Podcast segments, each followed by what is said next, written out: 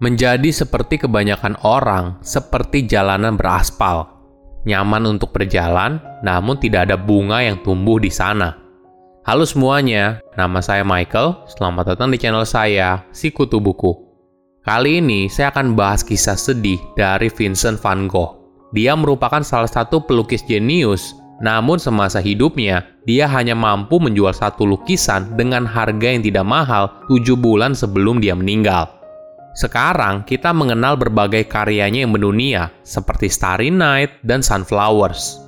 Sebelum kita mulai, buat kalian yang mau support channel ini agar terus berkarya, caranya gampang banget. Kalian cukup klik subscribe dan nyalakan loncengnya.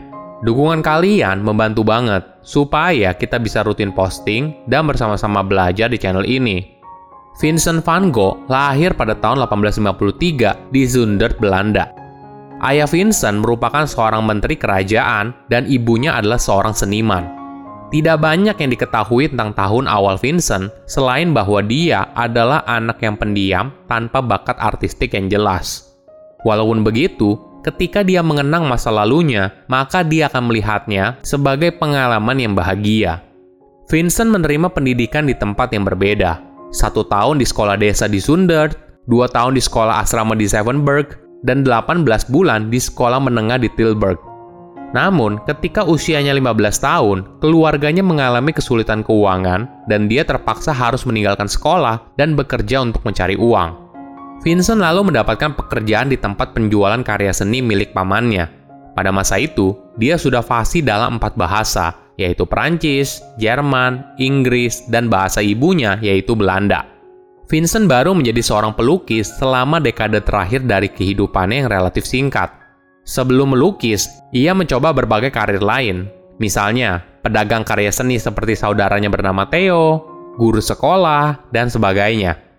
Namun, Vincent tidak berhasil di bidang pekerjaan tersebut dan mengumumkan akan menjadi seorang seniman dalam sebuah surat kepada Theo pada tahun 1880. Dia kemudian melakukan perjalanan melalui Belgia, Belanda, dan Perancis untuk mengejar visi artistiknya. Perjalanan ini dimulai Vincent saat usianya 27 tahun. Usia ini boleh dibilang relatif terlambat dari sebagian besar pelukis yang belajar secara otodidak. Walaupun Vincent tidak punya pendidikan formal untuk menjadi seniman, namun Theo tetap mendukung Vincent secara finansial.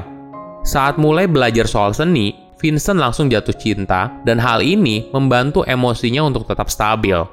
Lukisan awal yang dibuat olehnya ternyata tidak penuh dengan warna-warni seperti yang kebanyakan orang kenal. Ketika Vincent mulai melukis, dia menggunakan palet warna yang kusam dan melukis beberapa realitas kehidupan yang keras. Kemiskinan dan kesulitan keuangan adalah tema umum dalam banyak karya awalnya. Barulah di kemudian hari, Vincent menggunakan warna yang lebih cerah yang membuatnya dikenal di seluruh dunia. Pada tahun 1889, Vincent yang sebelumnya sudah mengalami gangguan kesehatan mental selama berbulan-bulan, lalu memutuskan untuk memeriksakan dirinya ke Saint-Paul-de-Mausol, sebuah rumah sakit jiwa di Perancis Selatan. Meskipun pada saat itu, Vincent didiagnosis dengan epilepsi, di masa depan, para peneliti memberikan pendapat kalau gangguan yang dialami oleh Vincent termasuk gangguan bipolar, alkoholisme, dan gangguan metabolisme. Apapun penyebab masalah medisnya saat itu, Vincent diharuskan untuk mandi dalam waktu yang lama sebagai bagian dari perawatannya di Saint Paul. Selama setahun di rumah sakit jiwa, Vincent melukis pemandangan taman dan pedesaan sekitarnya. Lebih dari 100 lukisan yang dia hasilkan selama periode ini, termasuk beberapa karyanya yang paling terkenal, seperti The Starry Night, yang diambil alih oleh Museum of Modern Art kota New York pada tahun 1941, dan Irises yang dibeli oleh seorang industrialis Australia pada tahun 1987 dengan nilai rekor saat itu sebesar 53,9 juta dolar. Sejak tahun 1990, lukisan itu dimiliki oleh J. Paul Getty Museum yang membelinya dengan harga yang dirahasiakan. Vincent boleh dibilang memiliki kehidupan yang relatif singkat sebagai seniman. Namun sekitar 10 tahun, dia berhasil menciptakan sekitar 2.100 karya seni, terdiri dari 860 lukisan cat minyak dan lebih dari 1.300 lukisan cat air, gambar, dan sketsa. Banyak lukisannya justru tercipta dalam 2 tahun terakhir hidupnya. Sungguh luar biasa jika dibayangkan saat itu kondisi Vincent berada dalam kesulitan keuangan dan penyakit mental yang dideritanya. Walaupun begitu, dia mampu menciptakan sebuah karya yang jumlahnya lebih banyak daripada mayoritas seniman dalam kurun waktu yang lebih lama. Pada tahun 1890, Vincent bunuh diri dengan menembakkan peluru ke bagian perut dan meninggal 2 hari kemudian. Menurut saudaranya, kata-kata terakhir dari Vincent adalah kalau kesedihan akan bertahan selamanya. Namun, pada tahun 2011 dalam biografi Vincent, salah satu penulis bukunya punya teori yang berbeda. Vincent secara tidak sengaja ditembak oleh seorang remaja laki-laki yang diketahui telah mengejek Vincent, tetapi pelukis yang kesepian itu mengatakan bahwa lukanya disebabkan oleh dirinya sendiri. Karena dia merasa, remaja itu malah membantunya dengan menarik pelatuk. Karena ini mengakhiri hidup Vincent yang tidak bahagia dan memastikan kalau dirinya tidak lagi menjadi beban keuangan bagi Theo. Para penulis mengklaim bahwa teori mereka didukung oleh berbagai bukti, termasuk fakta bahwa pistol bersama dengan perlengkapan melukis yang konon dibawa oleh Vincent ke ladang gandum tidak pernah ditemukan. Selain itu, jika Vincent menembak dirinya sendiri, tentu saja akan sulit bagi seseorang dalam kondisi tersebut untuk pergi dari ladang gandum dan kembali ke penginapan. Catatan lain yaitu seorang pria melaporkan mendengarkan suara tembakan yang datang bukan dari ladang gandum, tetapi dari sebuah lokasi yang berjarak sekitar 0,5 mil dari penginapan Vincent. Sehingga jarak ini lebih masuk akal. Namun tentu saja, tidak ada yang benar-benar tahu apa penyebab kematian dari Vincent. Mungkin pertanyaannya, kenapa karya Vincent sangat terkenal sekarang? Dalam 2 tahun terakhir hidupnya, Vincent telah mendapatkan pengakuan di kalangan seniman dan karyanya mulai dipamerkan dalam pameran di Paris dan Brussels.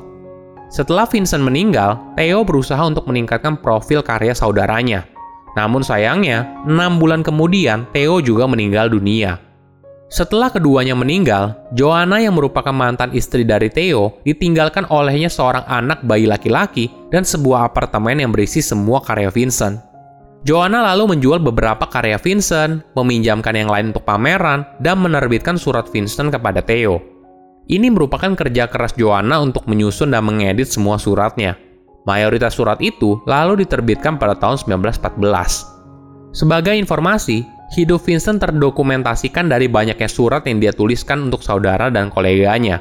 Surat-surat ini adalah sumber informasi terlengkap yang tersedia tentang kehidupan Vincent dan memberikan gambaran bagaimana dia melihat dunia.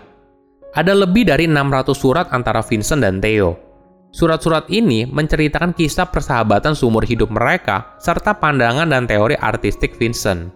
Theo menyimpan semua surat Vincent kepadanya, dan Vincent juga menyimpan beberapa surat yang dia terima. Kisah hidup Vincent yang menarik adalah salah satu alasan mengapa karyanya secara bertahap menghebohkan seluruh dunia. Namun perlu dicatat juga, tanpa dedikasi dari Joanna, semua hal ini tidak akan mungkin terjadi. Jika karya saya berharga di masa depan, maka karya saya juga berharga saat ini, karena gandum adalah gandum. Meskipun awalnya banyak orang yang mengira itu adalah rumput.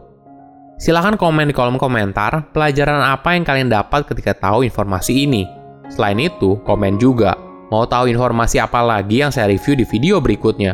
Saya undur diri, jangan lupa subscribe channel YouTube Si Kutu Buku. Bye-bye.